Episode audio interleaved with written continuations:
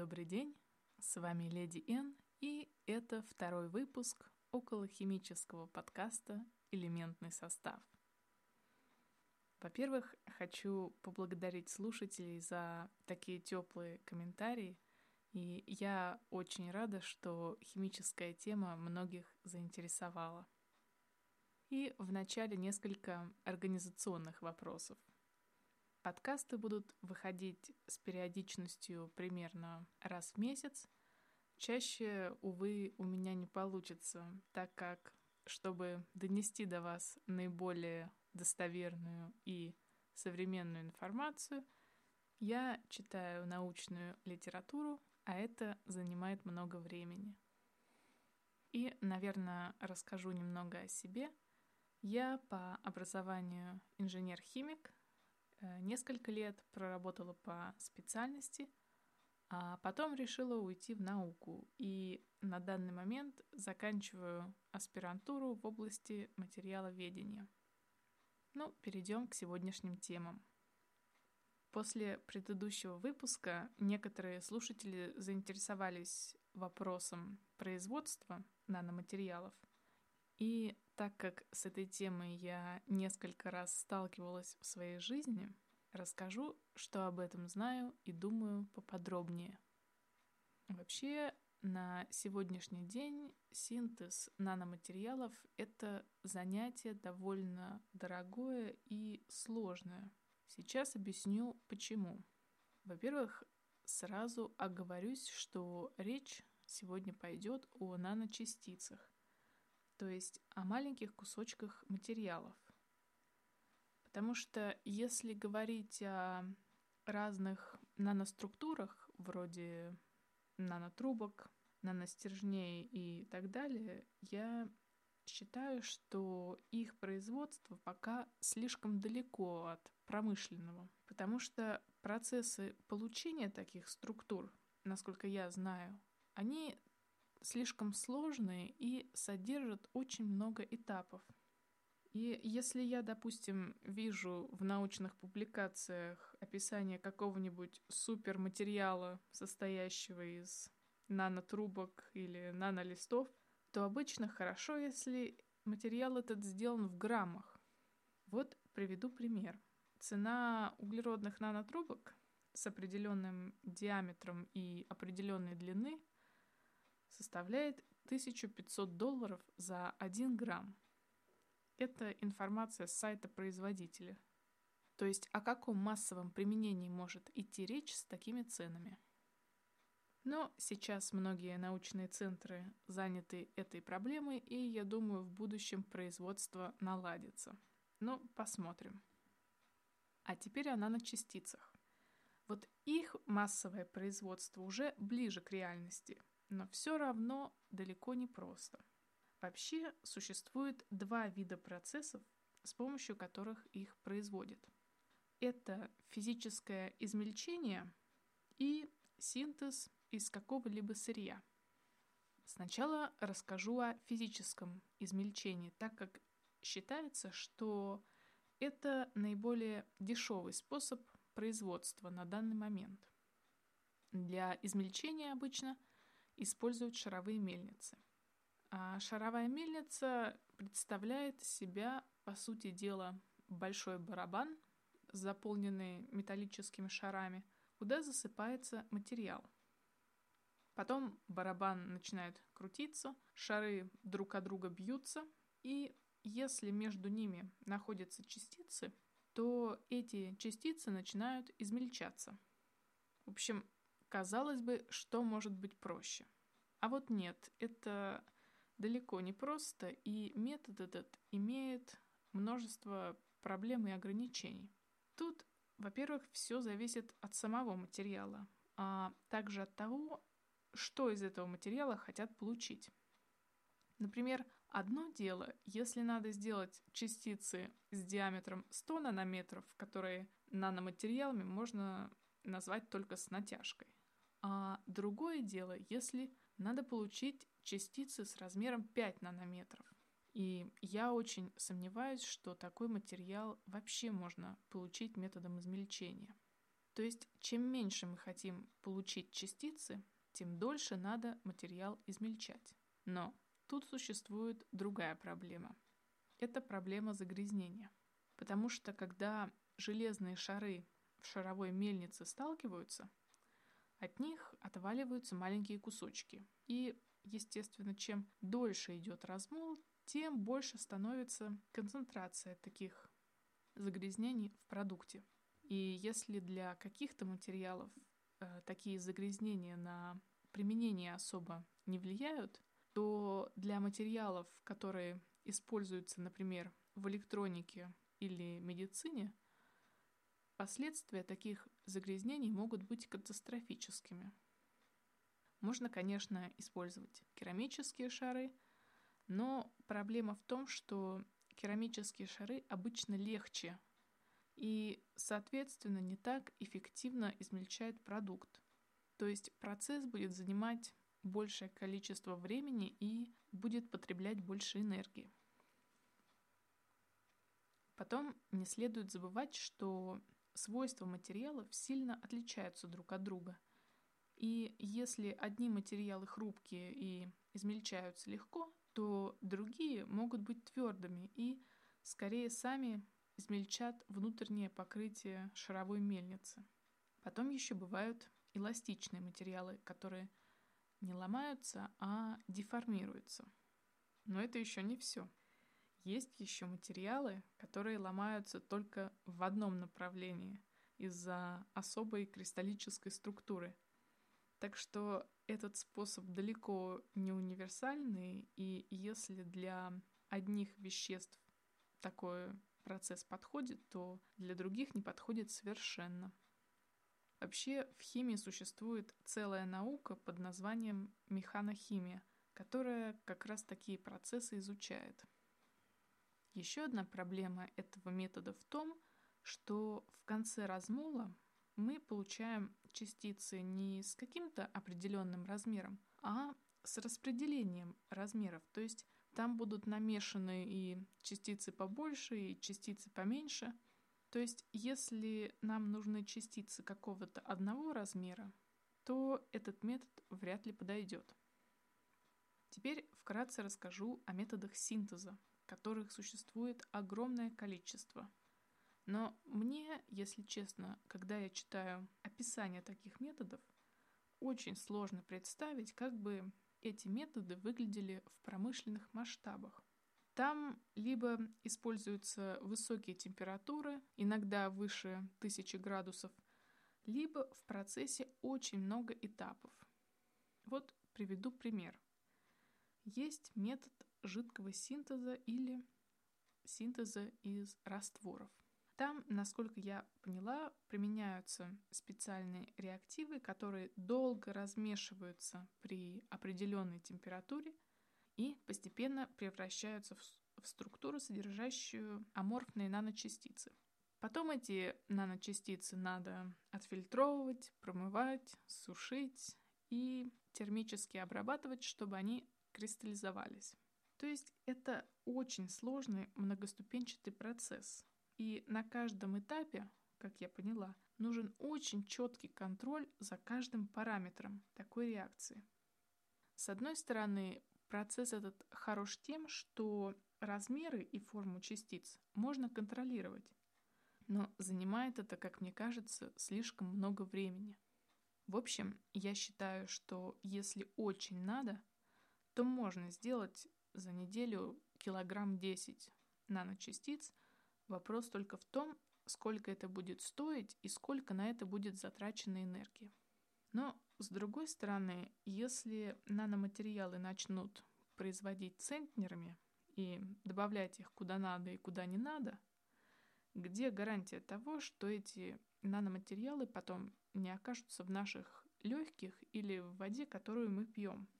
Я уже говорила в прошлом выпуске, что свойства наноматериалов очень отличаются от обычных. И на сегодняшний день влияние наночастиц на наш организм не совсем изучено. То есть, может быть, оно и к лучшему, что наноматериалы сегодня такие дорогие. Ну, теперь перейду к сегодняшней теме. А говорить я сегодня буду о литий-ионных аккумуляторах. В прошлом подкасте я рассказывала вам о солнечных батареях, и закончила я на том, что у этих устройств есть один существенный недостаток. Работают они только тогда, когда светит солнце. А чтобы получать энергию и в темное время суток, нужна такая система, которая бы неиспользованную энергию сохраняла, пока солнечные батареи работают. И сегодня я расскажу вам о хранении энергии, а точнее о литий-ионных аккумуляторах. Речь, конечно же, пойдет о материалах, которые внутри этих устройств находятся. Вообще, преимущество литий-ионных аккумуляторов в том, что по сравнению с другими аккумуляторами их емкость в 2-3 раза выше на единицу веса. То есть, так как вес аккумулятора в большой степени определяется весом активного материала, то, соответственно, если сравнить обычный аккумулятор и литий-ионный аккумулятор с одинаковой емкостью, то литий-ионный аккумулятор будет, соответственно, легче по весу. И, наверное, сразу поясню, что в литий-ионных аккумуляторах, несмотря на название, нет металлического лития. Сейчас объясню поподробнее. Дело в том, что в самых первых литиевых аккумуляторах один из электродов действительно представлял из себя литиевую пластину. Работает такая батарейка следующим образом. При разрядке ионы лития покидают эту пластину, плывут к противоположному электроду, а противоположный электрод представляет из себя материал со слоистой структурой. И, соответственно, ионы, когда подплывают к противоположному электроду, в эту структуру встраиваются между слоями. А при зарядке происходит противоположный процесс. Ионы лития выстраиваются из слоистого материала и плывут обратно. Но тут появляется проблема. Ионы лития не хотят обратно превращаться в гладкую пластину, соединяются как попало.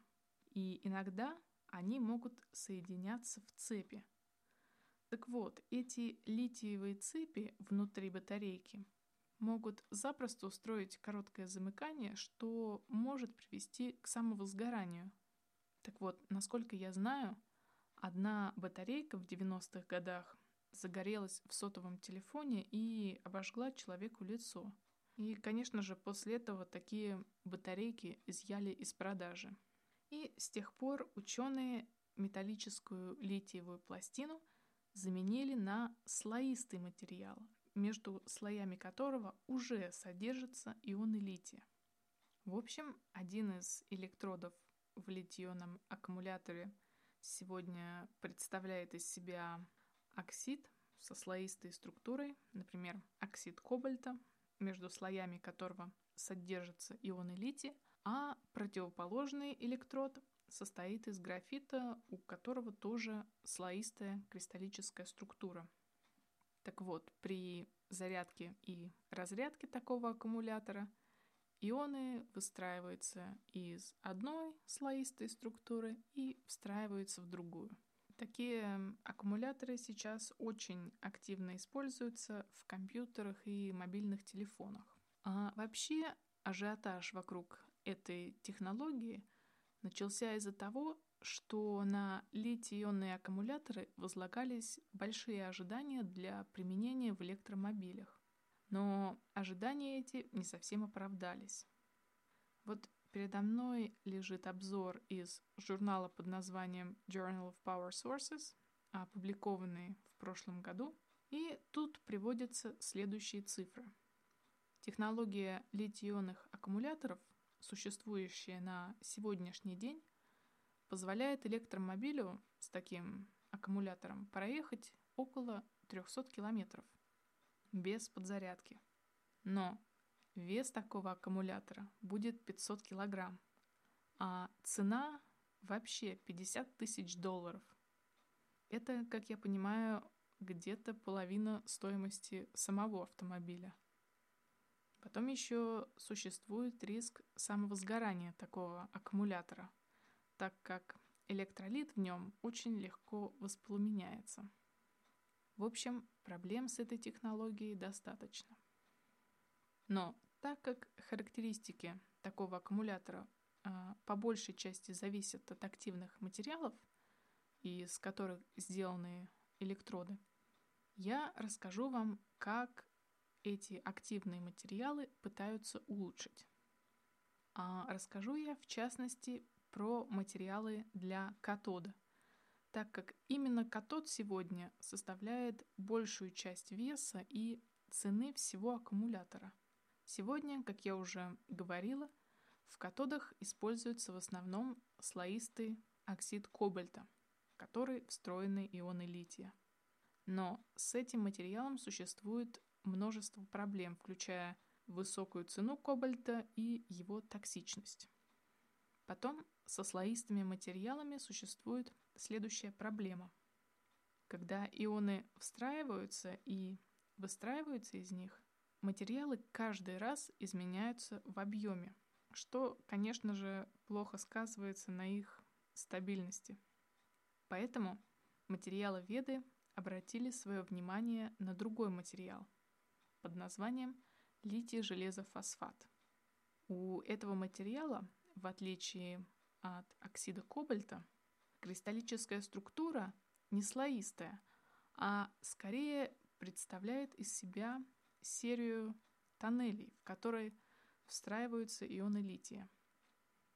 И благодаря такой структуре материал как утверждают авторы, более стабилен при зарядке и разрядке, то есть не так изменяется в объеме. И повышается срок эксплуатации такого материала. Ну и плюс ко всему материал этот более дешевый и нетоксичный. Казалось бы, все замечательно, но не тут-то было. А дело в том, что, во-первых, литий очень медленно встраивается и выстраивается из такой кристаллической структуры с тоннелями. То есть, если частицы материала очень большие, процесс такой будет длиться очень долго. И, соответственно, аккумулятор невозможно будет зарядить и разрядить на высоких токах.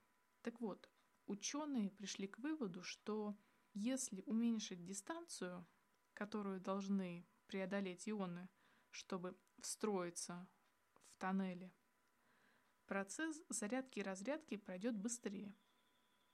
И действительно, когда вместо крупных частиц лития и железа фосфата стали использовать нанометровые частицы, свойства аккумулятора намного улучшились. Но с этим материалом существует и другая проблема. У него очень плохая электронная проводимость. Так вот, чтобы решить эту проблему, сейчас используют композиты, состоящие из литий железа, фосфата и угля, который хорошо проводит. Все это, конечно, замечательно, но у меня все тот же вопрос. Как такой материал или композит синтезировать в промышленных масштабах? Потому что на данный момент производство его, насколько я знаю, занимает очень много времени, и на это тратится огромное количество энергии. Ну, поживем увидим. Вообще, многие авторы утверждают, что в обозримом будущем дистанция, которую электромобиль сможет преодолеть с литий-ионным аккумулятором без подзарядки, удвоится на единицу веса аккумулятора. То есть, например, если в электромобиле будет стоять аккумулятор с весом 500 кг, такой электромобиль сможет проехать около 600 километров. Это примерно расстояние от Москвы до Питера. Но это уже будет граница возможностей данной технологии. И там, опять же, не указана цена вопроса, сколько такой чудо-аккумулятор будет стоить. Потом у литий-ионного аккумулятора существует и другая большая проблема. Он слишком долго заряжается и разряжается только на относительно низких токах. То есть в будущем нужна какая-то альтернатива данной технологии. И в следующем подкасте я как раз расскажу о суперконденсаторах и металловоздушных батареях. В подкасте были использованы материалы из журналов Journal of Electrochemical Society, Angewandte Chemie, Journal of Power Sources и Energy and Environmental Science.